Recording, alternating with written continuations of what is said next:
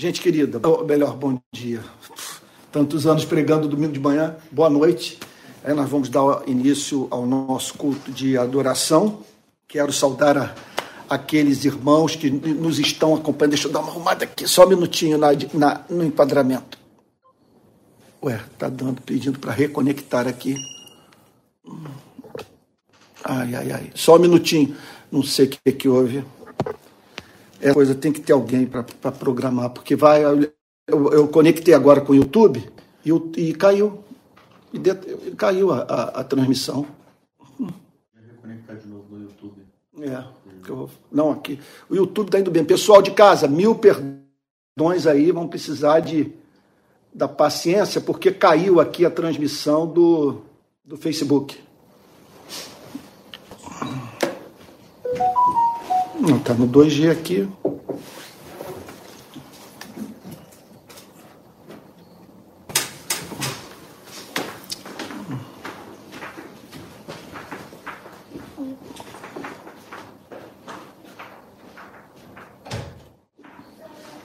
Não dá para entender porque que caiu a, a coisa.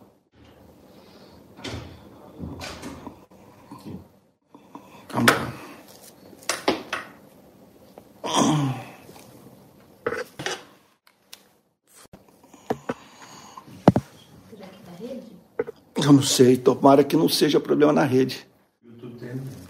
É, não sei o que, que houve. Bom, vamos lá, voltei pro. Voltei pro Facebook. Espero que não atrapalhe. Gente, peço perdão vocês que estão nos acompanhando pelo YouTube, porque caiu a conexão do, do Facebook. Bom, vamos dar início ao nosso culto de adoração. Eu vou pedir que todos abram a Bíblia. Aqui, olha só, nesse salmo maravilhoso. Salmo 95, Salmo de número 95. Então diz assim: Venham, cantemos ao Senhor com júbilo, Cele celebremos o rochedo da nossa salvação. Saiamos ao seu encontro com ações de graças, vitoriemo-lo com salmos, porque o Senhor é o Deus supremo e o grande Rei acima de todos os deuses. Nas suas mãos estão as profundezas da terra, e as alturas dos montes lhe pertencem. Dele é o mar, pois ele o fez, obra de suas mãos, os continentes. Venham, adoremos e prostremo-nos, ajoelhemos diante do Senhor que nos criou. Ele é o nosso Deus e nós somos povo do seu pasto, ovelhas de sua mão. Hoje, se ouvirem a sua voz, não endureça o coração como em Beribá, como naquele dia em Massá, no deserto, quando os pais de vocês me tentaram pondo-me à prova, apesar de terem visto as minhas obras. Ah, durante 40 anos estive irritado com essa geração e disse: Este é um povo que gosta de se desviar. Eles não conhecem os meus caminhos, por isso jurei na minha ira: eles não entrarão no meu descanso. Há três fatos assim que nos chamam a atenção no Salmo 95. O primeiro deles é que essa afirmação que o Deus de Israel é o único Deus, porque para nós que não estamos cercados de nações politeístas, é uma declaração que parece muito óbvia, que é, em geral as pessoas creem, quando creem, acreditam no monoteísmo, na existência de um único Deus. Quando o hebreu naqueles dias falava, o nosso Deus é o único Deus, ele é o único Criador, estavam fazendo uma afirmação muito ousada. Eles estavam dizendo que o Deus dos hebreus era acima de todos os deuses das nações, que esse Deus não tinha rival. Então não havia ecumenismo, não havia espaço para aquela espécie de condescendência cultural em que você é, considera é, os deuses das demais, das demais nações como revelações parciais do, do único Deus. Simplesmente os hebreus diziam o seguinte: olha, o nosso Deus não tem a mínima relação com esses deuses, nosso Deus é o único Deus. Outra coisa que chama atenção no Salmo 95 é que, ah, em, em, geral, nós temos a ideia de que o, o, o, Deus do Antigo Testamento é um Deus severo, né? em contraposição ao Deus do Novo Testamento, que parece ser um Deus mais benevolente. Mas observe que quando você olha para os hebreus falando sobre o Deus do Antigo Testamento, eles falam com muito carinho. Olha só que declaração bela. Ele é o nosso Deus e nós somos povo do seu pasto, ovelhas de sua mão. Então, ele cuida de nós. Quer dizer, eles tinham Pentateuco, eles conheciam o Deus de Moisés. Inclusive, essa passagem é uma passagem que fala é, do, da santidade de Deus, de como que Deus foi forçado a não abençoar o povo de Israel em razão do povo de Israel ter se recusado a viver a vida para a qual Deus havia chamado Israel. Chama, então, nesse sentido também a atenção o fato de que eles tinham um conceito assim de Deus que partia da pressuposição que o Deus que existe é um Deus santo e que ele não podia tolerar que o povo da aliança vivesse uma vida de desamor. Aliás, perpassa todo o Antigo Testamento é, os profetas acusando Israel de Israel não viver à altura do chamado de Deus, né? de Israel se recusar a fazer a vontade de Deus. E em geral, em geral, é interessante nós observarmos isso. Em geral, os profetas tocavam em dois temas. E esses temas estão presentes em todas as profecias. Vocês verão que eles falavam muito pouco sobre sexo e muito sobre justiça social e idolatria. Eles combatiam frontalmente a falta de justiça social, o tempo inteiro os profetas menores, profetas menores, batem nessa tecla. Vocês não estão vivendo a altura do meu chamado. Então, vocês estão explorando os pobres, vocês não estão defendendo o direito da viúva, do órfão e tal. E, e outra coisa que eles batiam muito era a idolatria. Né? Como que Israel, Israel chegou ao ponto de, ao entrar na terra de Canaã, sacrificar os seus filhos, fazendo o que os cananeus faziam. Então, o Salmo 95 é um salmo que traz à nossa memória o fato de que o nosso Deus é o único Deus, que nós somos ovelhas do seu pasto, que ele cuida de nós como pastor cuida de suas ovelhas. Né? E por isso nós estamos aqui para o adorar, para o exaltar, para o glorificar. E nós vamos nos dirigir agora a Deus em oração, falando com Ele.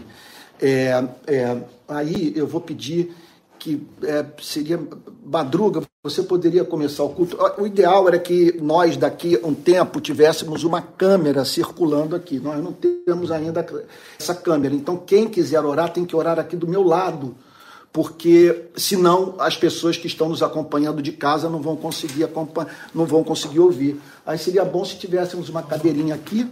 Dá para pegar aquela do piano, meu filho? Essa do piano e pronto. Aí quem quiser orar, fica aqui do meu lado. Aí, gente querida, vou pedir para o nosso artista plástico, para fazer uma oração é, é, de abertura desse nosso culto de adoração a Deus. É, Jesus amado, que privilégio, Pai, a gente estar tá aqui, Senhor, em comunhão com os irmãos, buscando a Tua face, Pai. A gente te agradece, Senhor, pelos livramentos, por estarmos aqui agora, Senhor, por todas as tempestades, Senhor, que temos uhum. enfrentado, Pai, né? não só na nossa Sim, vida pessoal, Sim. mas também no coletivo, Senhor. E, no entanto, Tu tens tido graça, tem achado graça em nós, tem nos mantido com a tua misericórdia, Senhor. Amém. A gente te agradece por isso, queremos te entregar, Pai, a palavra de hoje, Senhor, para que tu unja, Senhor, continue Senhor, com teu servo, Jesus, a quem tu já inspiraste, Senhor, para trazer essa palavra e que a gente possa, Senhor, é, sair daqui renovado, Senhor, pela tua palavra Amém. viva, Senhor, plantada em nossos corações, Senhor. Amém, Jesus. Toma a vida de cada um aqui, Senhor. Fala, Senhor, aquilo que tu queres através de Amém, ti, Jesus. da tua palavra, Senhor. Muito obrigado, Senhor. Fica com a gente, em nome de Jesus. Amém, Amém. Jesus. Amém. Amém. Amém. Irmãos queridos, vocês que estão nos acompanhando em casa, das mais diferentes regiões do Brasil, pessoal aqui também, que está aqui em Niterói na minha casa, nós estamos sem louvor hoje. É, então, a notícia triste é que o nosso pianista teve um problema cardíaco e precisou botar quatro estentes, está certo? Quatro estentes. O, o, o, nosso querido Alex teve que botar quatro estentes no coração. Agora, pela infinita bondade de Deus. Hã? Foram sete? Seis? Não, não houve necessidade, foram quatro. Isso. Então, mas ele já está bem, já está em casa e ele mandou uma mensagem para mim hoje dizendo que vai estar conosco, eu acho que domingo que vem. Então, domingo que vem nós retomamos o louvor no piano, né? Toda igreja tem esse privilégio, né? Então, agora eu quero dizer para o pessoal que está em casa, vocês que. Quem, quer dizer, quem está sentindo falta de música no nosso culto, excepcionalmente, portanto, hoje nós não vamos ter o louvor É, mas nada impede de, após a pregação da palavra, após a impetração da bênção apostólica, dos irmãos cantarem dois ou três hinos é, a, a, em casa e terem um momento de oração e aprofundar esse culto e tal. A ideia é que tudo isso aqui, obrigado, Fabio, é que tudo seja muito carismático. O que nós queremos aqui é o exercício dos dons espirituais. Eu quero que chegue o ponto em que eu vou ter que que, que tratar do problema do, do mau uso dos dons espirituais. O Martin Lloyd Jones que fala isso, né? que o problema de hoje das igrejas é que os pastores não estão precisando se dirigir a elas como Paulo teve que dirigir à igreja de Corinto, falando sobre o excesso e tal, dos cultos e tal, da utilização dos dons espirituais. Então hoje você não tem isso, né? Porque as pessoas muitas vezes vão para o culto sem essa expectativa de transcendência, da profecia, da manifestação do Espírito durante o momento de adoração. Aliás, é isso que eu gostaria para os nossos encontros, que houvesse nos encontros das nossas igrejas aquele momento em que cada um sente-se livre para compartilhar o que veio durante o culto. Isso é muito importante. Então, e todos nós vamos ter maturidade para ouvir e julgar, não julgar o irmão, mas pesar o que ele vai, o que ele vai dizer, inclusive algum comentário ou outro sobre a própria passagem. Né? E assim nós vamos ter aqui algo que não temos nos templos. Nós não temos nos templos essa, esse relacionamento mais orgânico. Né? Bom, gente, é, eu havia assumido compromisso, e vou levar até o fim, de, pela manhã, análise dos milagres de Jesus. À noite, análise das metáforas e parábolas de Jesus. Nós vamos ver todos os milagres, nós vamos ver todas as metáforas e parábolas de Cristo. Na ordem do, da, de Mateus, então vocês estão vendo que eu estou passando um pente fino no Evangelho de Mateus. Depois nós vamos fazer o mesmo em Marcos, o mesmo em Lucas e, por fim, o mesmo em João. Então, seguindo a ordem, eh, eu me deparei aqui com uma metáfora que quase passou. Então, foi é, por conta desse cuidado de não deixar nada passar em branco que eu consegui eu não passei por alto uma das mais importantes metáforas de Cristo, que se encontra em Mateus, capítulo 10, Mateus, capítulo 10, versículo 34. Todos estão lembrados que no domingo passado o texto foi: Eis que eu, eu, que eu os envio como ovelhas para o meio de lobos. Estão lembrados?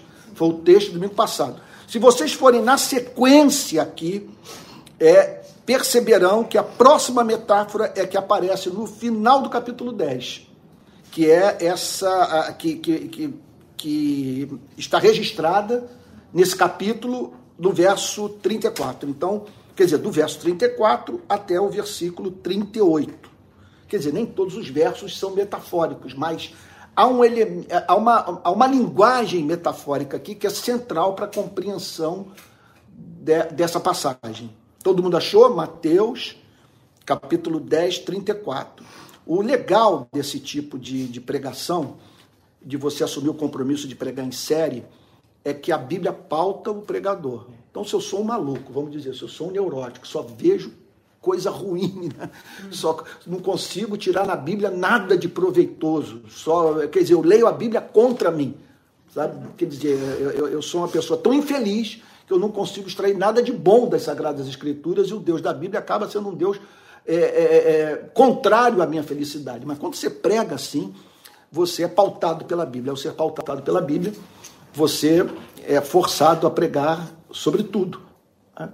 E tanto aquelas passagens que confrontam como as que consolam. Então, nós vamos ter essa experiência aqui todo domingo. É a experiência que me acompanha há 40 anos, na verdade, pregando positivamente e você chega no domingo, tem domingo que eu que tem, tem dia de, que durante a semana eu olho para o texto e digo, ai meu Deus, vou ter que levar isso para o púlpito. Como é que eu vou traduzir isso? Né? Como, é que eu, como, é, como falar isso e no domingo seguinte ter alguém ainda na igreja para me ouvir?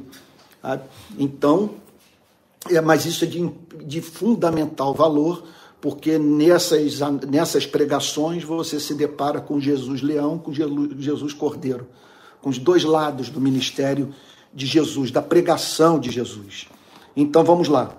E hoje nós não vamos ter uma experiência fácil, tá bom? Ou preparando a todos, porque é, é, também tem isso. Eu, eu, acho que o pregador, por uma questão de integridade intelectual, ele não pode se manter focado no número de pessoas frequentando a igreja. Ele não pode pensar em dízimo, não pode que pensar na verdade.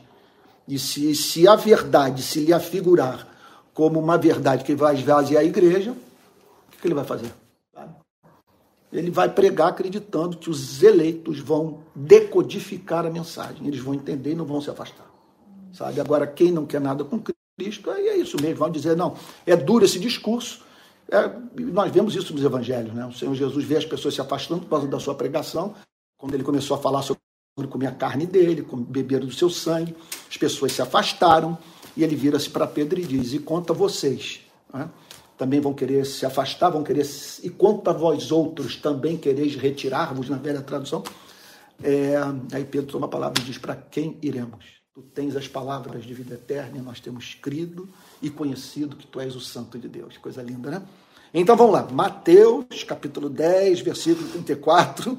É, que Deus lhes dê graça para ouvirem o que Jesus quer comunicar nessa passagem. Não é fácil. Nós não vamos ter uma experiência tranquila hoje à noite, mas a gente está aqui para isso. Né? E se você. E, deixa eu também é, falar, falar mais uma coisa. Na minha experiência de 40 anos lidando com igreja, trabalhando igreja, gente, num domingo, aqui é diferente, que nós estamos entre amigos, nós somos muito amigos. Nós nos amamos muito, a gente nem vê defeito né, um no outro, né? tanto carinho que temos um pelo outro, é família aqui. Né? Mas eu posso dizer para vocês que no domingo, é, conhecendo a igreja, você sabe que está ali ao mesmo tempo diante de pessoas que estão precisando de consolação e pessoas que estão precisando ser muito confrontadas. Esse, para mim, se alguém me perguntasse, é, as dificuldades maiores do ministério pastoral, para mim, a maior, uma das maiores, é top, vamos dizer, top five, é o auditório ser misto. De você ter o sujeito que está enfrentando o maior problema na vida, precisando de consolação, ao lado do canalha, que não vale nada. Nada, nada, nada. E você fala, meu Deus, como lidar com essa dupla realidade? É. Então, a, pregação em série, a pregação expositiva, ela, ela ajuda o pregador nesse sentido, porque né, ele, ele não é forçado nem a só pregar para o que está precisando de consolação e só escolher textos assim, como também por conta, vamos assim dizer, da canalha, ele só bater na igreja. Então, é, vamos lá. Uf, finalmente, Jesus começa por dizer: Não pense que eu vim trazer paz à terra. Pronto. Parece. Olha, eu vou falar uma coisa aqui, mas eu acho que aqui ninguém vai se escandalizar, né? Isso aqui parece um versículo bolsonarista. Né? Não pense, não pensem que eu vim trazer paz à terra. Está o bolsonarista agora sim, ó. Aleluia! Então é muito importante que a gente veja as declarações, veja só, de acordo com o seu contexto. Né? De acordo com o seu contexto, tanto o contexto é, antecedente, quanto o contexto subsequente, e bem como o contexto mais amplo da Bíblia. Essa é a regra número um da interpretação bíblica das igrejas reformadas, na verdade, das igrejas protestantes. É você nunca fazer uma interpretação de um versículo que represente uma violência contra as demais passagens da Bíblia. Você não pode interpretar a Bíblia de uma maneira que, ao ler uma outra passagem, você seja levado a dizer: não, o que eu estou dizendo aqui simplesmente refuta o que eu estou dizendo nessa outra passagem. Não, eu tenho que encontrar uma harmonia, porque o leitor da Bíblia tem que partir da pressuposição que a Bíblia tem um único autor. E esse autor é o Espírito Santo, ele não pode, ele não é espírito de contradição. Então, é, não pensem que eu vim trazer paz à terra. Está querendo dizer o quê? Está querendo dizer que quem tiver um encontro com Cristo vai viver perturbado? Não, não está dizendo isso. Está querendo dizer que Jesus veio para jogar os seres humanos contra os seres humanos? Que, quer dizer, ele veio para fomentar conflitos é, étnicos, por exemplo, conflitos religiosos, culturais, filosóficos e tal? Está dizendo isso? O texto, portanto, está dizendo que é da vontade de Cristo que a sua igreja esteja armada? que ela avance com pistola na cintura para se defender dos seus malfeitores. O que, que o Senhor Jesus quer dizer com não pensem que eu vim trazer paz à terra? Vamos lá. Bom, primeira coisa que nós temos que dizer é que há um elemento aqui negativo nessa declaração. Está dizendo que a vinda dele representaria alguma espécie de desconforto. Vocês concordam comigo? A toda uma pena que vocês que estão em casa não estão vendo. O pessoal está aqui, estamos numa belíssima reunião hoje à noite. Veja, está dizendo, não vim trazer paz. Então, o contato comigo vai gerar alguma espécie de conflito. O, quer dizer, quem, quem ouvir a minha pregação e a acolher vai provar como consequência disso de problemas de relacionamento. Você vai ter dificuldade no seu relacionamento com algumas pessoas, porque você vai passar a viver uma espécie de vida que vai contrariar os interesses daqueles com quem você se relaciona. Eu não vim trazer paz à terra. Eu não vim trazer paz, mas espada. Então veja, o texto não está dizendo que ele está armando a igreja. O texto não está dizendo, olha, eu estou armando vocês para uma guerra santa. Isso aqui não é um discurso da jihad evangélica. Longe disso. Então nós temos que interpretar a linguagem metafórica à luz do espírito do cristianismo, à luz do que Jesus vai dizer, inclusive, nesse próprio capítulo. O que, que ele quer dizer com não vim trazer paz à terra, não vim trazer paz, olha que ele enfatiza. Ele fala duas vezes: eu não vim trazer paz, mas espada. Quer dizer, a minha mensagem vai dividir, a minha mensagem vai ferir, a minha mensagem vai confrontar. Agora, o que nós precisamos entender é que qual é o sentido disso? O que, que ele está querendo dizer com não vim trazer paz à terra, não vim trazer paz, mas espada. Então, veja o que, que tá, quando ele fala sobre terra, ele está falando sobre o território da Palestina, mas certamente está falando sobre o planeta. O que ele está dizendo é que a sua mensagem é criaria divisões entre os seres humanos. Vamos então no verso seguinte, buscar entender o que que o nosso Salvador está querendo comunicar. Ele tá, simplesmente ele está dizendo o que eu acho muito legal na mensagem de Cristo é que ele de antemão nos prepara para os problemas. Ele não nos engana. Vocês viram semana passada: eis que eu vos envio como ovelhas para o meio de lobos. Não se iludam. Vocês vão ter problemas com os seres humanos. E aqui é é o mesmo tom. Não pensem que eu vim trazer paz à terra, não vim trazer paz, mas espada. O que ele está dizendo é o seguinte: não pensem que pelo fato de vocês me conhecerem, viverem uma vida de amor, se tornarem mais justos, pessoas de oração, misericordiosas, pelo fato de vocês fazerem o bem, que vocês terão o amor de todos. Isso que é impressionante, porque o encontro com Cristo nos desarma.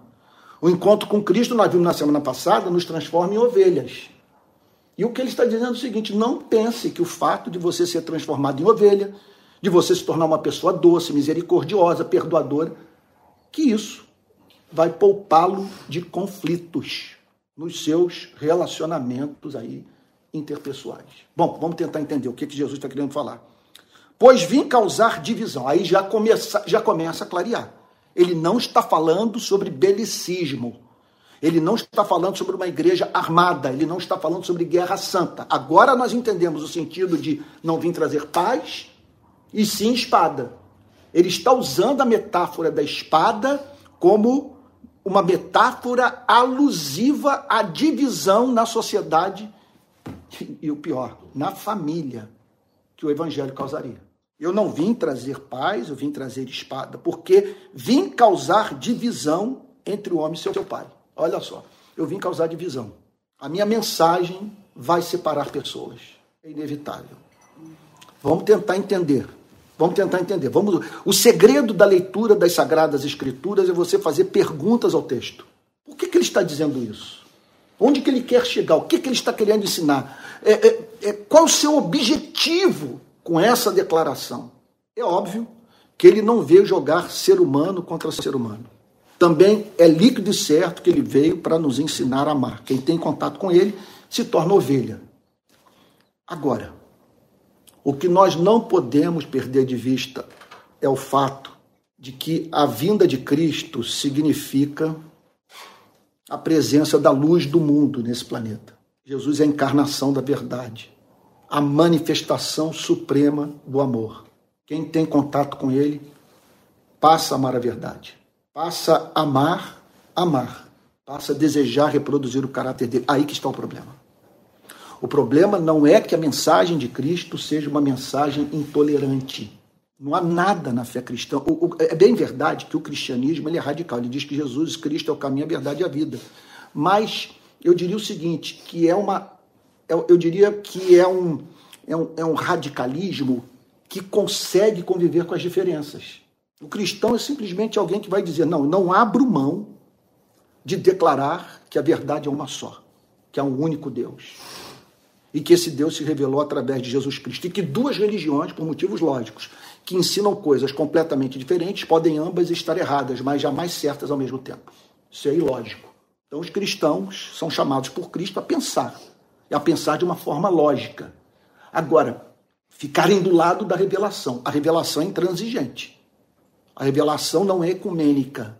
A revelação diz que Jesus é o caminho, que ele é a imagem do Deus invisível, que a, que a verdade, portanto, se manifestou em Cristo.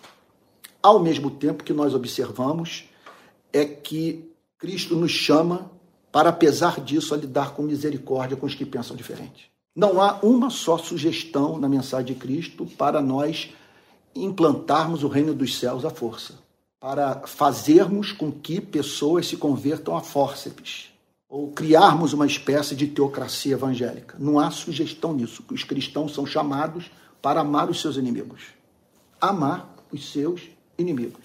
Então, o que Jesus está falando nessa passagem, sem a mínima dúvida, é que essa mensagem, sendo compreendida e encarnada no mundo caído, vai gerar oposição daqueles que não passaram por essa experiência redentora. Olha o que, é que ele diz: Eu vim causar divisão entre o homem e o seu pai. Ele, ele está falando de alguma coisa que atingiria até mesmo as famílias. Bom, vamos pensar em algumas possibilidades, alguns exemplos. São muito claros. Vamos dizer que você perceba que tem dentro de casa um pai que pratica ato de violência contra sua mãe. Você é cristão, você se converteu. Você vai ter um problema com seu pai. Vamos dizer que você teve encontro com Cristo numa sociedade profundamente machista. Você vai ter um problema com seu pai. Eu hoje, quando olho para trás, eu penso que eu não toleraria o que eu vi meu pai fazer dentro de casa com a minha mãe, com o entendimento que eu tenho hoje da vida por conta do contato com o Evangelho. Tenho dor no coração de me lembrar e arrependimento das cenas de nós irmos para a praia e minha mãe ficar dentro de casa para cozinhar. E por quê? Porque eu nasci nessa cultura. Eu nasci nesse mundo. Eu não tinha outras referências. O Evangelho abre. Então, é, eu estou dando um exemplo. Significa o seguinte: que você vai passar a ter problemas com a cultura do seu país. E uma cultura dentro da qual seu pai, sua mãe podem estar imersos. Vamos pensar no outro exemplo. Outro exemplo é o, é o mais é o clássico, que o seu pai é adepto de uma religião e você tem um encontro com Cristo. Naqueles dias, sem a mínima dúvida, a primeira coisa que veio à cabeça dos discípulos foi o fato deles afirmarem que Jesus era o Messias. Deles, portanto, passarem a proclamar uma verdade que desconstruía o judaísmo então, dos discípulos se associarem a alguém que era considerado marginal, alguém que era considerado um desviante, um falso profeta. Jesus certamente está pensando nisso. Eu diria até o seguinte, que isso é, é prioritário no pensamento dele. Então, vocês vão se converter e essa, e essa conversão será interpretada pelos seus pais como uma deserção. Esse é o sentido de não vir, não vir trazer paz, mas sim espada. Então, eu vim causar, causar divisão entre o homem e o seu pai. É, eu, eu, me lembro no Senegal, quando fui participar daquele, daquela ação para a soltura do missionário José Dilson, é, que, que e lá então tomei conhecimento do motivo da prisão do José Dilson. Ele pegou um menino que morava na rua, em Dakar, chamou o menino para morar com ele. Nesse processo, o menino se converteu. Aí um dia o pai reencontra o menino e chama o menino para fazer uma oração, pai muçulmano. E o menino falou: Papai, eu não vou fazer essa oração porque eu me tornei cristão. Só que o pai era motorista de uma autoridade pública senegalesa. E esse foi o motivo principal da prisão do José Dilson. Então, esse é um exemplo contemporâneo do que Jesus está dizendo. Você imagine, por exemplo, ser cristão na Alemanha de Hitler, ser cristão nos países da cortina de ferro, na União Soviética stalinista, stalinista. Vamos trazer mais aqui para o Brasil, você ser cristão no período do regime militar. Nós sabemos que cristãos passaram maus momentos aqui nas igrejas brasileiras por conta da pressão que receberam. Né? Então, eu não, eu vim causar divisão entre o homem e o seu pai. Vamos falar de uma outra forma. Se a nossa conversão não causa esse tipo de conflito, nós temos que rever a nossa conversão, nosso conceito de conversão. Porque é impossível você passar pela experiência de novo nascimento e não ter problema de relacionamento com as pessoas. Você não vai ser unanimidade nunca, sem chance, sem a mínima chance. Então, eu vim causar divisão entre o homem e o seu pai. Está dizendo o seguinte: que o cristão experimentaria isso na, na relação, na relação mais, mais íntima. Ele experimentaria isso na sua relação com as pessoas que lhe são mais caras, sabe, com aquelas que ele tem os motivos mais profundos para amar. Ele está falando aqui de vínculo de sangue, que o evangelho criaria problemas até mesmo na nossa relação com pessoas com quem temos vínculos de sangue. Vim causar divisão entre o homem e seu pai, entre a filha e a sua mãe, entre a nora e sua sogra.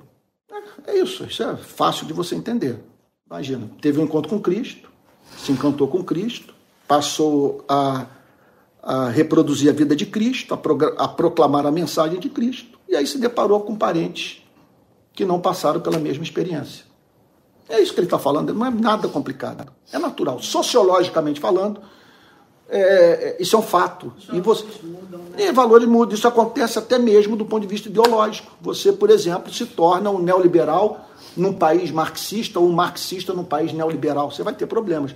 Só que aqui é alguma coisa de, de profundamente mais radical, porque envolve o coração, envolve as afeições. Não é apenas do, do, do ponto de vista de. Veja só, não é que num aspecto você passou a pensar diferente, a totalidade da sua vida foi transformada. E os conflitos são inevitáveis e começam dentro do lar. Né? Bom, verso 36. Vamos lá. Nós vamos parar no versículo 38, tá bom? Então ninguém fica aflito achando que vai ser interminável a pregação dessa noite. Já estamos caminhando para o fim. Então, aí o, Jesus, o, Senhor Jesus faz uma conclusão. Olha o que, que ele diz. Assim, esse é um fato da vida. Sendo assim, os inimigos de uma pessoa serão os da sua própria casa. O que, que ele está dizendo com isso? Aí que entra o sentido de não vir trazer paz, ok? Vim trazer espada porque a conversão faria com que a oposição à sua experiência de novo nascimento, seu encontro com Cristo, começasse a ser sofrida dentro da sua própria casa. Jesus está dizendo o seguinte: vocês. Veja, ele não poderia ser mais honesto. Ele está dizendo o seguinte: olha, o que os aguarda é pedreira. É muito importante que vocês tenham consciência do passo que vocês estão dando. A associação comigo vai trazer conflitos para o casamento de vocês, para a relação com seus progenitores, uma relação com as pessoas que são mais caras, até mesmo seus filhos. Vocês precisam, portanto, entender isso. É, é em razão desse relacionamento estreito comigo, vocês passarão a ter inimigos na vida. Quem é hoje é amigo vai se transformar no, em adversário. Os inimigos de uma pessoa serão os da sua própria casa. E isso, muitos de vocês, é claro que ele não está falando de uma coisa, ele não está falando de algo que aconteceria em todos os casos. Não está falando isso. Ele não está, ele não está declarando que essa é uma lei que se aplicaria à vida de todos os discípulos do ponto de vista da sua relação com sua família. O que ele está dizendo, o princípio é esse que, que, que veja só, que se a conversão for genuína, você vai ter problema de relacionamento na vida. E que, veja só, seria uma mudança tão radical, uma mudança tão radical, que as pessoas com as quais você tem mais intimidade não tolerariam esse seu envolvimento com Cristo e com os valores de Cristo. Você vai ter inimigo dentro, dentro da sua própria casa. Então, os inimigos de uma pessoa serão os da sua própria casa. Então, vamos lá. Aqui está a informação passada. A conversão vai trazer problemas para vocês. Vocês vão sofrer. Vocês. É, nesse caso do Senegal, o José Dilson me falou que quando o menino, que quando o menino se recusou a fazer oração, ele ouvia a voz da mãe lá de dentro gritando para que ele fosse morto. Vocês terem uma ideia do que, que né? Falou de uma criança. Então, os inimigos de uma pessoa serão os da sua própria casa. Deixa eu fazer uma aplicação mais ampla aqui. Olha, eu não, jamais eu vou, me entender, eu vou entender como que um cristão que se relaciona com progressistas, ele tem a adesão de todos os progressistas. Eu nunca vou entender um cristão que no seu relacionamento com os conservadores não vai ter problema com os conservadores. Não tem jeito. Eu não consigo imaginar um cristão que no seu relacionamento com qualquer ideologia política não tenha problema com a ideologia e com os seus proponentes. Jesus está estabelecendo aqui um princípio. Agora vamos lá, para o verso 37. Aí, o golpe de misericórdia. Por isso que eu disse que hoje nós não teríamos uma experiência fácil. Então ele está apresentando um fato. Nós seríamos provados da forma mais severa. Isso poderia representar fim de casamento, fim de noivado, é, fim de relações é, profissionais, de, de, de, relações trabalhistas, fim de amizades, é, racha no seio da família. Jesus diz: esse, esse é o fato. E aí então no verso 37, ele apresenta uma injunção, quer dizer, apresenta uma norma, apresenta um princípio. Que isso aqui só vale para os cristãos. Os não cristãos não são chamados para se preocupar com isso. Quem ama o seu pai ou sua mãe mais do que a mim não é digno de mim. Ele está dizendo o que, o que, ele está falando. Olha, o que os aguarda é, são conflitos de relacionamento.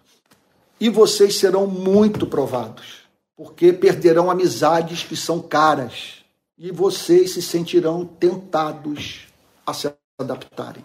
Vocês se sentirão movidos a fazerem concessões.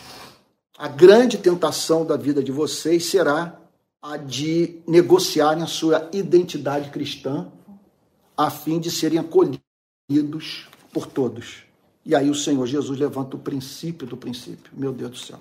Agora eu quero que vocês entendam que nessa pressão que vão receber, nas perdas sucessivas de relacionamentos que lhes são caros, vocês serão tentados a negociar em princípios. Agora eu quero que vocês saibam que quem ama seu pai ou sua mãe mais do que a mim não é digno de mim. Veja, ele está indo do extremo. Na verdade, há um princípio geral do qual o amor pelo pai e pela mãe né, faz, veja, a Úrsula está entendendo, né? Faz, que faz parte. Qual é o princípio geral? Vamos lá? Qual é o princípio geral? Olha, olha o que, que ele está dizendo. É claro que ele não está aplicando isso apenas a relacionamento com pai e mãe. Olha lá. Quem ama o seu pai e sua mãe mais do que a mim não é digno de mim. Quem ama o seu pai e sua mãe mais do que a mim não é digno de mim. Ele está falando exclusivamente de pai e mãe? Não. Então qual é o princípio que está por cima dessa aplicação? O princípio é que eu não posso ter amor maior na minha vida. Nem filho, nem pai, nem mãe, nem mulher, sabe? nem marido, nem cônjuge. Eu não posso permitir que ninguém rivalize com o meu amor por Cristo. Amar a Deus sobre, Amar a Deus sobre todas as coisas, isso mesmo. Agora, quando ele usa pai e mãe, ele está indo para o extremo desse compromisso. Ele está dizendo o seguinte: olha, se eu estou pedindo isso de vocês, do ponto de vista da relação com pai e mãe, o que fará com seus amigos de partido, com seus companheiros da praia? O que fará com, sei lá, os sócios do clube que você frequenta, sabe? Ou, do, ou dos seus. É, é ou daqueles que votam com você no meu partido, no meu candidato. Está dizendo o seguinte: se vocês amarem mais pai e mãe, o que, que esse amor desmedido vai representar? Eu tenho um amor na vida que é muito intenso e que cobra de mim uma lealdade que só Deus pode pedir. O que ele está dizendo é o seguinte: pode ser que você seja traído por esse amor. Na minha experiência como pastor, Eu nunca vi uma teologia resistir a uma amante na vida do teólogo. Nunca. Eu nunca vi teólogo que, ao se apaixonar por alguém fora do casamento, que tenha mantido a mesma teologia. Não, não tem jeito. Não tem jeito. Jamais vi. Eu nunca vi. Eu estou dizendo, eu nunca vi uma pessoa, ou como também um filho, que toma uma decisão qualquer na vida.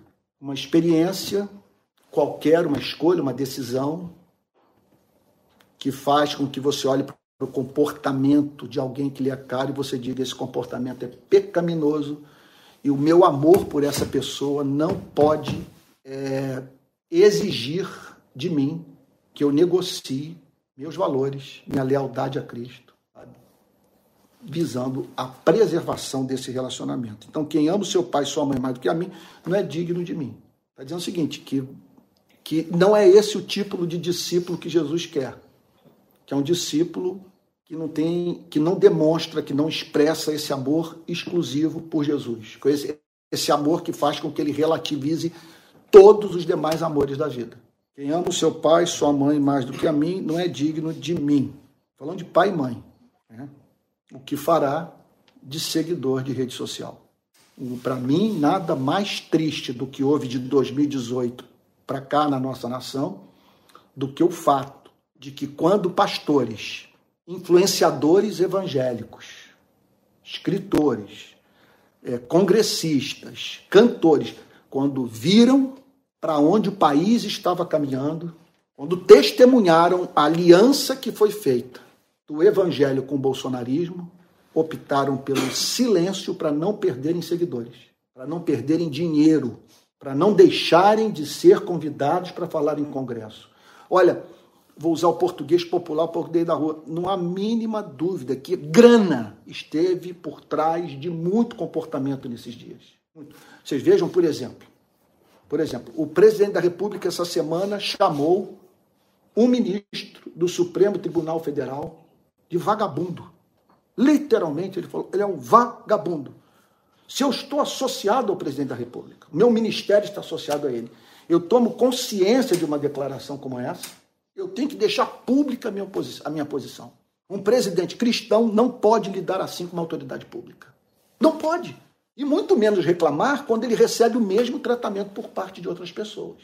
E muitos se silenciam, porque quando você olha para a estatística, quando você descobre que o grande suporte que ele está recebendo hoje é dos evangélicos, quer dizer, na verdade, ele ainda tem chance de ir para o segundo turno por causa dos evangélicos. E quando você sabe que uma declaração sua vai fazer com que você veja o número de seguidores despencar, eu, eu acredito que esse princípio dessa passagem se aplica nesse caso, de você amar mais essas pessoas do que a Cristo. Eu vivi isso. Eu vivi isso de 2018 para cá. Perdi muitos amigos. Pessoas passaram a me odiar. Eu falei, mas não há quem me segure. Não há quem me segure. Eu me lembro de um amigo meu que ele disse: Antônio, você está muito pilhado. Não estou pilhado. Eu virei um homem bomba.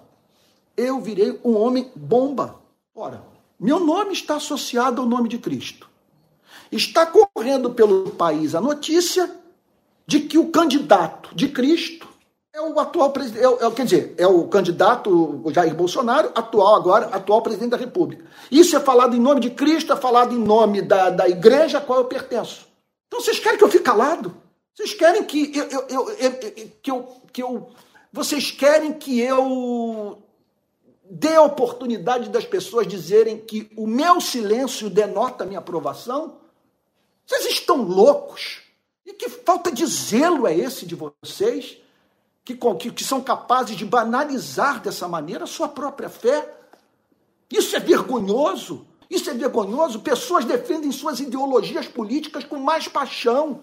Não seriam capazes de permitir que suas convicções é, políticas fossem ultrajadas do jeito que a nossa fé está sendo ultrajada. Então ele diz: quem ama seu pai ou sua mãe, quem ama sua denominação, quem ama sua igreja, quem ama sua igreja, sim. Nós precisamos entender que há momentos da história que temos que ficar do lado do evangelho contra a igreja e que ficar do lado do evangelho significa destruir a igreja. E nós devemos assim fazer, porque sem evangelho, nós, se sem fidelidade ao evangelho, nós não temos nem evangelho e não temos igreja. Isso é muito. Se você fica do lado da igreja e permite que o evangelho seja corrompido, no final você não tem nem igreja e não tem evangelho. Você tem uma quimera. Então, quem ama o seu pai ou sua mãe mais do que a mim não é digno de mim. Isso, isso tem uma aplicação para a vida da instituição religiosa. Eu olho para a instituição e digo o seguinte: não vou ficar calado. Eu vou perder a amizade toda, eu vou rachar a igreja, eu vou dividir a igreja, mas não vou permitir que o meu interesse, que os meus vínculos com essas pessoas se interponham na minha relação com o evangelho. Não vou ser estúpido, não vou ficar com o dedo em riste, não vou ficar dizendo quem é que vai para o céu, quem vai para o inferno. Simplesmente eu vou defender as minhas convicções, a minha fé. Amém. A minha fé. Olha, alguém, olha, para vocês terem uma ideia, vamos pensar aqui agora. A coisa de uns três anos, eu vi um discurso do, do, do Evo Morales, não, é do, do, do, do Maduro, lá da, da Venezuela, o sucessor do Hugo Chávez, simplesmente mencionando o evangelho, dizendo que ele é cristão. Então eu pergunto para os brasileiros bolsonaristas, o que, que você gostaria, o que, que você acha de pastores, num momento como esse, silenciarem ou, ou declararem que pelo fato, é, do, é Nicolás Maduro, dele declarar que ele é cristão, isso significa que ele é cristão. Sabe, se vocês, então, quer dizer, quando Hitler, por exemplo, se você pegar o Mein Kampf, ele menciona Deus. O Mein Kampf está cheio da, da palavra Deus. Então vamos chamar o, o, Hitler de cristão por ele mencionar tantas vezes o nome de Deus? Então, quem ama o seu pai e sua mãe mais do que a mim não é digno de mim. Esse não é digno de mim, meu Deus do céu, isso é muito sério, sabe? Significa o seguinte, que eu não entendi, que eu não estou vivendo a altura da sublimidade da pessoa de Cristo, da, da sublimidade da mensagem. Aí ele diz assim: quem ama seu filho ou sua filha mais do que a mim, não é digno de mim. O que significa o seguinte: que diante das escolhas dos filhos, nós pais temos é, dois compromissos ou duas metas a ser perseguidas. Número um, deixar claro que nós os amamos.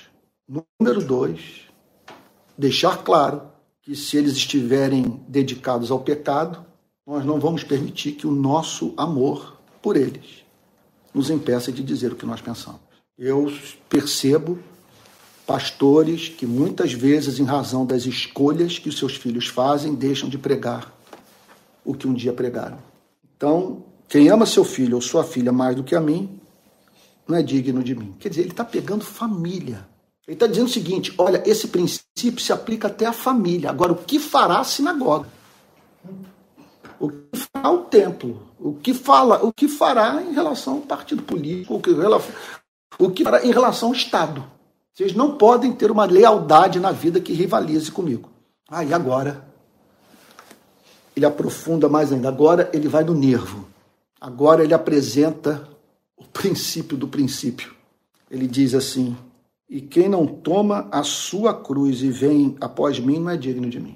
Aí nós passamos a entender o significado da cruz. Quem não toma a sua cruz e vem após mim, gente, isso aí é uma linguagem que nós só estando lá para termos uma ideia da sua força. Porque ele está falando de uma linguagem de, de, um condenado, ele está falando sobre você parar em Bangu, ele está falando sobre você ir para o pau de arara, ele está falando sobre isso, ele está falando sobre você tomar o caminho deliberadamente da morte. Ele está dizendo: quem não toma a sua cruz e vem após mim não é digno de mim. Tomar a cruz e após ele. Mais adiante, os discípulos compreenderiam isso com muito mais profundidade, depois da crucificação. Que tomar a cruz e ir após Cristo significa reproduzir o amor sacrificial de Jesus. Ele está dizendo o seguinte: que o verdadeiro discípulo é alguém comprometido com a meta de vida de morrer para que outros vivam por meio da sua morte. É isso que ele está dizendo. Tomar a cruz. Quem não tomar a cruz, quem não toma a sua cruz e vem após mim, observe que tomar a cruz não é um sofrimento qualquer. Ele não está falando sobre um sofrimento qualquer, ele está falando sobre um sofrimento que tem relação com o ato de segui-lo. Veja, eu não estou tomando minha cruz quando eu tomo decisões na vida que não são prescritas por Cristo. Quem não toma a sua cruz e vem após mim não é digno de mim. Portanto, ele está declarando que o chamado para conversão ele pode ser sintetizado da seguinte forma: converta-se e morra. Quem não toma sua cruz e vem após mim. Ele está falando isso num contexto de relacionamentos. Tomar a cruz significa, significaria o seguinte: eu vou morrer para essa relação. Eu vou morrer para essa amizade, eu vou morrer para essa paixão, eu vou morrer para essa fantasia. Eu vou morrer. Eu vou tomar minha cruz porque é o que me cabe fazer. Diante da sublimidade de Cristo, diante da sua beleza, diante do seu amor. Quem não toma. A verdade é o seguinte, gente: só tem uma coisa que justifica uma decisão dessa na vida. É que Cristo é muito especial. Se ele não é especial, isso aqui é uma loucura. Ele só pode dizer isso porque realmente ele é o Filho de Deus. E nós encontramos nele o que nós não vamos encontrar em nenhuma outra espécie de relação. Então, olha, eu vou mais longe, hein? mais longe. A vida ensina que quando você idolatra uma relação, quando em nome de uma relação você relativiza o evangelho, no final a própria relação é prejudicada e, consequentemente, sua relação com Cristo. Agora, quando em nome de Cristo você permite que a relação sofra os seus abalos naturais, é, ocorre, não poucas vezes, de Deus te devolver aquilo que momentaneamente você perdeu. Quem não toma a sua cruz e vem após mim, não é digno de mim. É claro que esses dias eu estava conversando com um amigo, ele está frequentando uma igreja de Niterói, que está crescendo muito. Falou que está fascinado com a quantidade de gente que entra na igreja. E a música, e os telões. Ele falou, Antônio, é muito jovem ia muita gente também da, da nossa idade tal. É um negócio dinâmico, eu, eu, eu, estou encantado, eu nunca tive isso. Eu nunca vivi isso na vida. É, eu não me sinto em condição de julgá-lo, longe disso, nem tentei dissuadi-lo de continuar frequentando essa igreja. Fiquei na minha e não fiz nenhum comentário depreciativo, embora saiba que o pastor me odeia.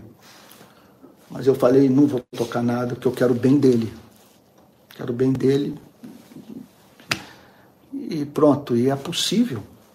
Uma igreja que eu não conseguiria colocar o pé, que Deus use isso na vida do, né, de alguém.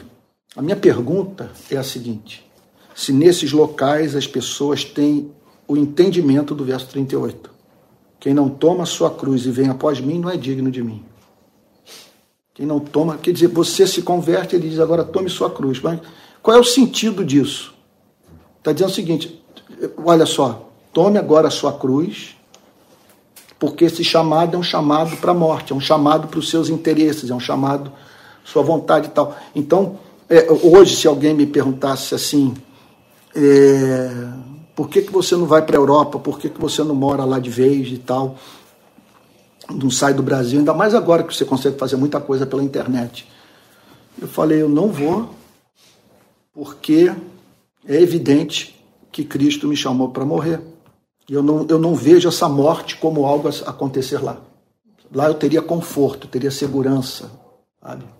Mas eu não correria os riscos que eu corro aqui e os enfrentamentos e, e as dores e tal que são é, inerentes ao, ao cumprimento do meu chamado no Brasil.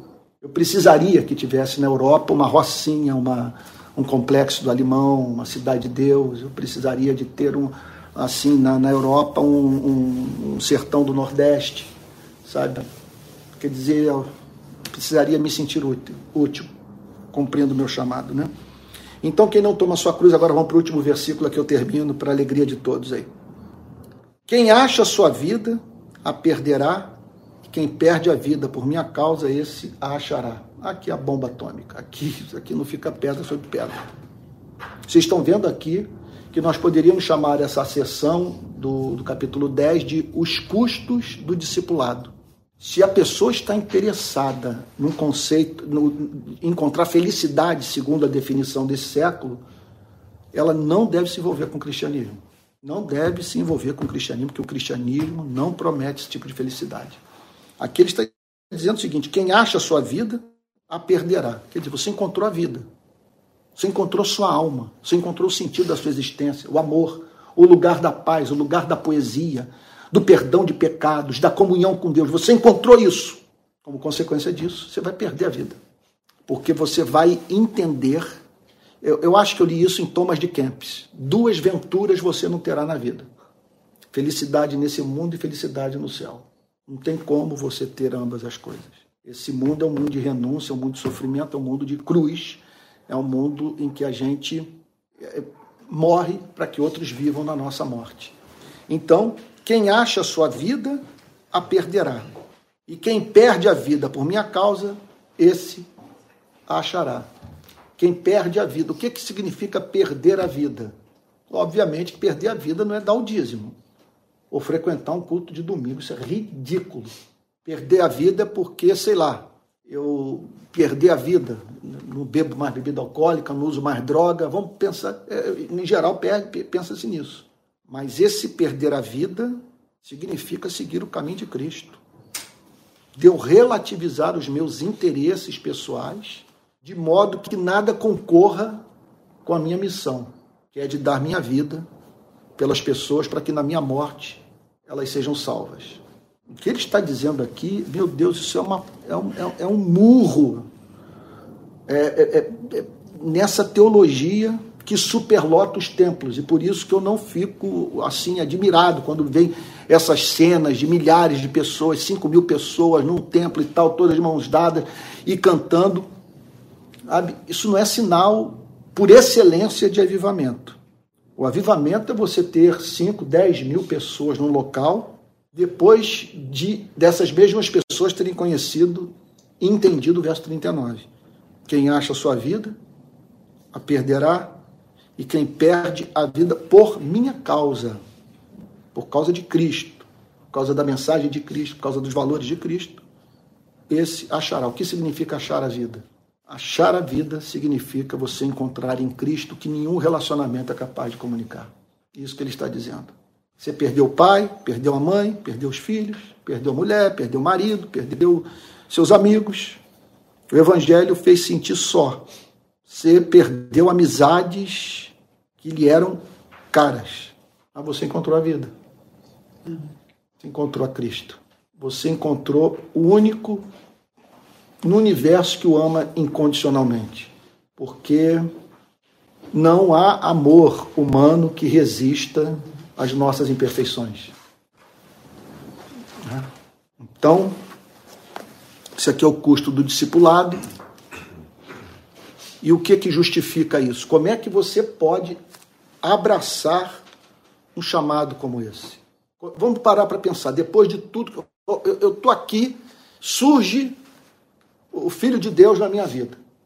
Ele diz o seguinte: olha, as coisas, se você quiser caminhar comigo, as coisas vão ficar mais difíceis para você. Você vai ter problemas dentro de casa, vai ter problemas com seus amigos, com seu partido político, na universidade. Tá? Então, é, você vai experimentar guerra. Você vai ver a espada. Sabe? E outra coisa também, né? É muito importante que você entenda: se você quer me seguir, eu tenho que ser o maior amor da sua vida. E por eu ser o maior amor da sua vida, você deve tomar sua cruz. E por me amar, você deve estar pronto para perder a vida, para abrir, abrir mão de privilégios nesse mundo, abrir mão até do que lhe era, do que lhe é legítimo, por amor a mim. O que, é que justifica tudo isso? Afinal de contas, à luz dessa passagem, qual é o sentido de eu tomar uma decisão como essa? Por que, que eu haveria de me envolver com o cristianismo depois de tudo isso? Só existe um motivo. É o fato de que fora dessa relação de morte você não vai ter vida. Você vai tentar ganhar o mundo, sabe? E o que vai acontecer? Você vai estar fielmente você vai estar fielmente se submetendo àquela voz com hálito de enxofre que diz assim: Tudo isto te darei se prostrado me adorares. E você vai estar dizendo amém.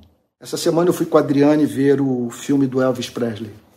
Ah, Mas eu fiquei muito mexido com o filme, muito, muito, muito mexido. Eu fiquei mexido porque é interessante, eu, eu não tenho uma só música no meu Apple Music do Elvis Presley. Uma só música.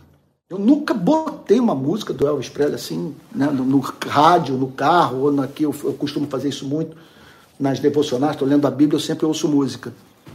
Nunca usei a música do Elvis Presley, nem sei porquê, sabe? nunca parei para pensar nisso. É, mas tem alguns fatos relacionados ao Elvis Presley que mexem comigo. O Elvis Presley é da geração da minha mãe. Elvis Presley é dois anos mais velho, foi dois anos mais velho que minha mãe. Ele nasceu em 1935, minha mãe nasceu em 1937. Minha mãe era apaixonada por Elvis Presley e toda a geração dela. Impressionante o fascínio que ele exerceu sobre aquela geração. É, eu acho o Elvis Presley insuperável em presença de palco, em voz e carisma. Negócio impressionante. O carisma do Elvis Presley. Sabe? E ele levava as pessoas à loucura, né? Loucura. Você imagine uma mulher vendo um moreno de 1,80m e tal de altura, de olhos azuis, dizendo o que ele diz na Sweet Carolina. Sabe? Não há sofrimento que resista à sua presença na minha vida. Um homem dizendo isso para uma mulher. Como que eu posso considerar uh, dor na minha vida se eu tenho você ao meu lado? É o que ele diz em Sweet Carolina. Por isso que as mulheres né, desmaiavam, porque é aquilo que um homem, eu acho que o homem gosta de ouvir isso de uma mulher e uma mulher ouvir isso de um homem. Né? Agora, ele chamou a atenção, sim, né, o fato dele ter morrido com 41 anos. Né? Morreu muito novo. E eu saí do cinema melancólico, porque a impressão que eu tive é que ele foi engolido pela cultura americana. A cultura passou o script e ele cumpriu fielmente o script. Ele foi como ovelha muda levada para o matador, só que o oposto, né? Na mensagem de Cristo. Eu fiquei muito melancólico. A tal ponto que eu não ouço Sweet Carolina, Suspicion Mind, me dá uma depressão. Eu não sei, esses dias é porque eu acabei. O que, que aconteceu? Eu voltei do filme e comecei a ver, pesquisar no YouTube Elvis Presley. Aí eu descobri a seguinte história. Inacreditável. Inacreditável. Um médico de juiz de fora, aqui em Minas Gerais, um médico fez parte da equipe que participou da necrópsia do Elvis Presley. O que, que aconteceu? Esse médico mineiro estava em Memphis fazendo uh, estágio no Hospital Batista da cidade de Memphis, para qual o Elvis Presley foi levado. E eu peguei uma entrevista dele. E ele dizendo o seguinte: naquela época eu era muito novo, eu estava estagiando nesse Hospital Batista, quando chegou a notícia que nós teríamos, que eu teria que fazer mais um trabalho durante aquele dia e tal. E a pessoa que me passou a informação dizendo o seguinte: olha, você vai ter que ficar aí para mais um. Né, não sei qual a palavra técnica que os médicos usam, né, para mais algum atendimento, alguma coisa assim, e tal, mas você não sabe o que eu aguardo. Aí ele foi lá. Era o corpo do Elvis Presley. E esse médico mineiro está vivo. Ele diz o seguinte: eu era fã dele. Eu estava aguardando o show dele em Memphis, que já estava agendado. Eu participaria do show. E eu quero dizer que na necrópsia ficou evidente para nós médicos que ele não morreu de overdose. Aí eu vou usar aqui, Manuel Ricardo, nós temos um médico aqui entre nós, então você vai entender a minha linguagem laica. Ele disse o seguinte: ficou evidente para nós que não foi overdose pelo exame de sangue, tudo. Que ele morreu por falta de ar. E por que eu digo que ele morreu por falta de ar? Entre tantos motivos, ele diz o seguinte: porque quando a pessoa morre assim, ela chega com a parte de cima azulada. E ele falou, e com a boca aberta. Aí eu falei, meu Deus, o que, é a vida? Esse homem estava se preparando para ir para um show do Elvis Presley, para assistir o Elvis Presley cantando e ele foi o médico que participou da necrópsia do Elvis Presley ali nu diante dele, sabe? Azulado, com a boca aberta, sabe? Bom, por que, que eu estou dizendo tudo isso? Estou dizendo tudo isso porque esse mundo promete muito e não cumpre nada. Quando Jesus diz: Quem acha a sua vida perderá, quem perde a vida por minha causa, esse achará. Aí eu me lembro de uma frase de Blaise Pascal no seu livro Pensamentos. Aposte tudo em Cristo. Se ganhar, você ganhou tudo. Se perder, você não perdeu nada. É isso. Então, esse é o custo do discipulado. Não há cristianismo. Tire da cabeça a ideia de que é possível ter vida cristã sem isso aqui. Não existe vida cristã sem um elemento de morte, de renúncia. O cristianismo vai trazer sofrimento para você. Agora, qual é a promessa? A promessa é que você vai encontrar a vida. A promessa é que você vai sentir uma alegria que não é desse mundo. Sabe? E essa alegria é Cristo, que é quem mais o ama e a pessoa mais amável que você já conheceu na vida, ou que poderá conhecer. Vamos falar com Deus. Pedir para o Manuel Ricardo, você pode vir aqui. Nós estamos aqui com o meu médico querido, o doutor Manuel Ricardo, ele vai orar conosco agora, pedindo a palavra. Deus querido, muito obrigado, Senhor, porque na sua soberania tu se afeiçoou por nós, Senhor. Amém, Senhor. E queria te agradecer, Senhor, por, dentro dessa afeição, nos permitir participar do seu reino hum. e nos permitir, Senhor, que apesar dos sofrimentos que nós sabemos que nós vamos enfrentar, apesar de todas as batalhas e lutas, dissensões e brigas que nós vamos ter nesse mundo, Senhor. Sim, Senhor. Te agradecer, Senhor, pela vida que tu prometes para nós, Senhor. Amém, Senhor. A vida que tu prometes para nós, Jesus. E essa vida é mais doce de qualquer, do que qualquer coisa que nós possamos encontrar. Amém, Senhor. Obrigado. Abençoe, Senhor, a rede de pequenas igrejas, Senhor. Abençoe o pastor Antônio Carlos, Senhor. Fortalece a vida dele. Cada um que está aqui e cada um que está na sua casa agora, Senhor. Entre Amém, na vida, Senhor. mostre a sua Amém, face, Jesus. Senhor. Livra de todo mal, Senhor, e que esse trabalho aqui cresça cada vez e cada vez mais, Senhor. Muito obrigado. Senhor. Amém, Jesus. Em nome de Jesus. Amém, Jesus. Amém. Amém, Jesus. Amém. Olha, eu espero que você que está em casa esteja sentindo o que eu estou sentindo agora. Que me deu assim muito temor, sabe? Muito desejo de viver esse cristianismo real, que é o cristianismo prescrito por Cristo. Nós estamos final do nosso culto, né? e eu gostaria de dizer a todos, você que está sintonizando aqui no nosso canal pela primeira vez, que nós nos encontramos todo domingo às 10 horas da manhã e domingo às 18 horas, tá bom? E esses cultos são transmitidos sempre pelo canal de YouTube. Durante a semana tem muita produção de material. Se você me acompanhar nas redes sociais, você vai ter acesso a essas mensagens e artigos e tal, e vídeos que são gravados. Né? Eu espero de todo meu coração que a palavra de hoje tenha tocado na sua alma, tenha atingido o seu coração. Eu peço a Deus que tenha sido assim.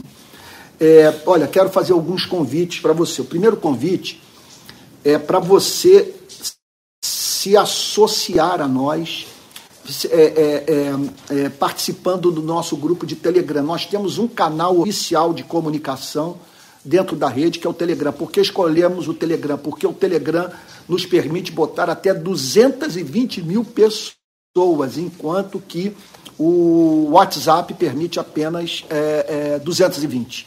Então, você entrando no Telegram, você entrando no Telegram, você ali vai fazer parte do nosso grupo e nós vamos estar alimentando você ali com, com informação.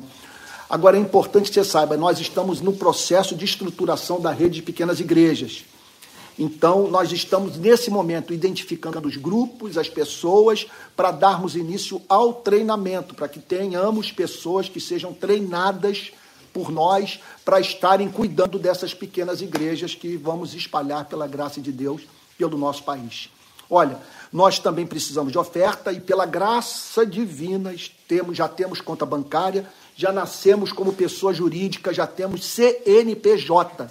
Eu só não tenho na minha memória aqui o número da conta, eu não tenho o número do Pix. Se alguém puder ajudar, eu sei que o número do Pix é o número do, C, do CNPJ da rede de pequenas igrejas. Tá bom? Então, no final do culto, após salvar essas mensagens e tal e armazená-las, eu vou botar os links com algumas informações, o endereço da, da rede de pequenas igrejas, do Telegram e tal, para você poder então é, é, estar junto. Então, é, então é isso. É, o caminho para que você faça parte da rede, nesse momento, é o Telegram. Aí nós vamos entender que você está querendo caminhar conosco. Olha, o PP está colocando aqui no Facebook o, o, a conta bancária, o Pix do, do, da rede Pequenas Igrejas. Eu acredito que ele vai fazer o mesmo no YouTube, tá bom? O banco, eu não sei qual é o nome do banco, mas eu sei que tá aí. O PP está botando o Pix, vai botar com o número do banco, essa coisa toda, tá bom? Para você poder fazer essa contribuição.